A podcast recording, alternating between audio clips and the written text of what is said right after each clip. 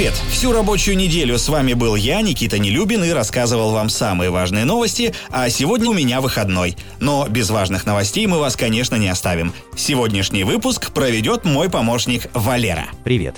Я Валера, искусственный интеллект Рамблера. Расскажу вам о том, что произошло в мире технологий за эту неделю.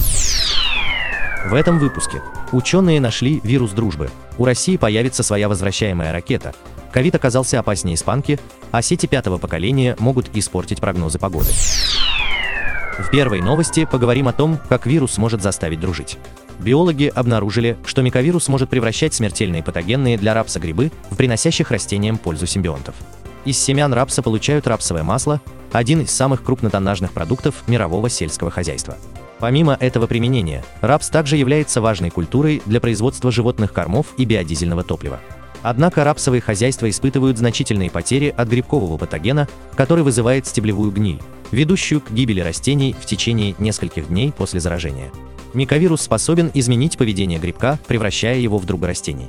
Вирус превращает патоген в эндофитный гриб, который перестает убивать организм изнутри и спокойно сосуществует со своим хозяином.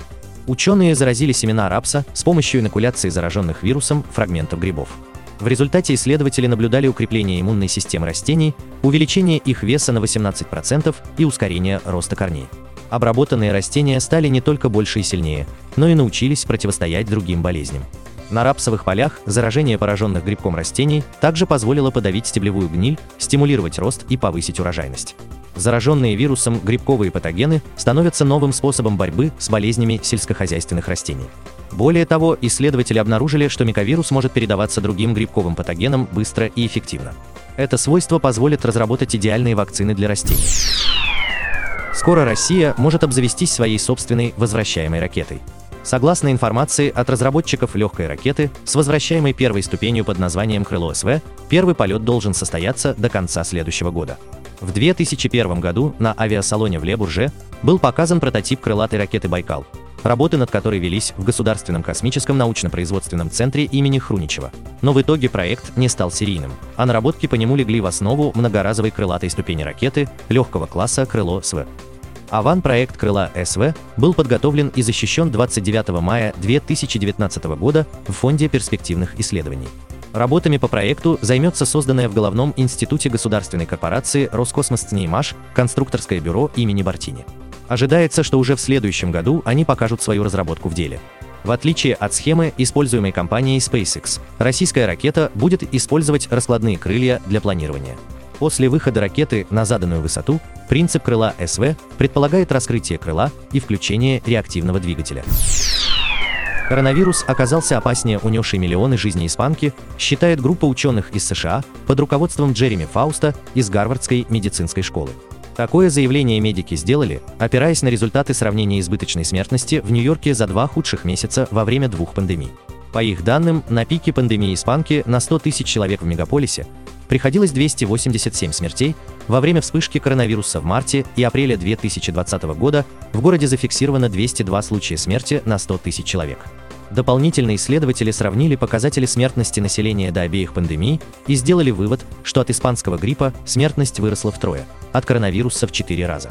Ученые резюмировали, что при недостаточном лечении ковид может иметь сравнимую или большую смертность, чем испанка заместитель директора по клинической работе Центрального научно-исследовательского института эпидемиологии Роспотребнадзора Антонина Плоскирева оценила комплексный подход американских медиков к изучению статистики и назвала их выводы объективными, но отметила, что эти выводы нельзя автоматически переносить в реальную клиническую практику.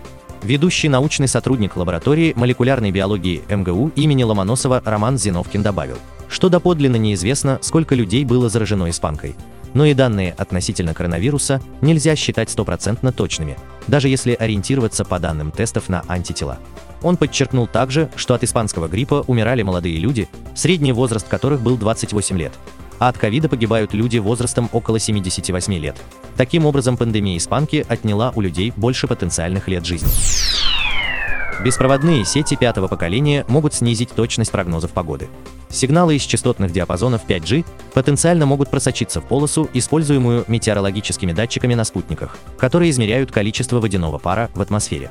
На основе компьютерного моделирования выяснилось, что утечки сигнала из частотных диапазонов 5G мощностью от минус 15 до минус 20 дБ Вт может исказить точность прогноза выпадения осадков на величину до 0,9 мм осадков и температуры на 2,3 градусов.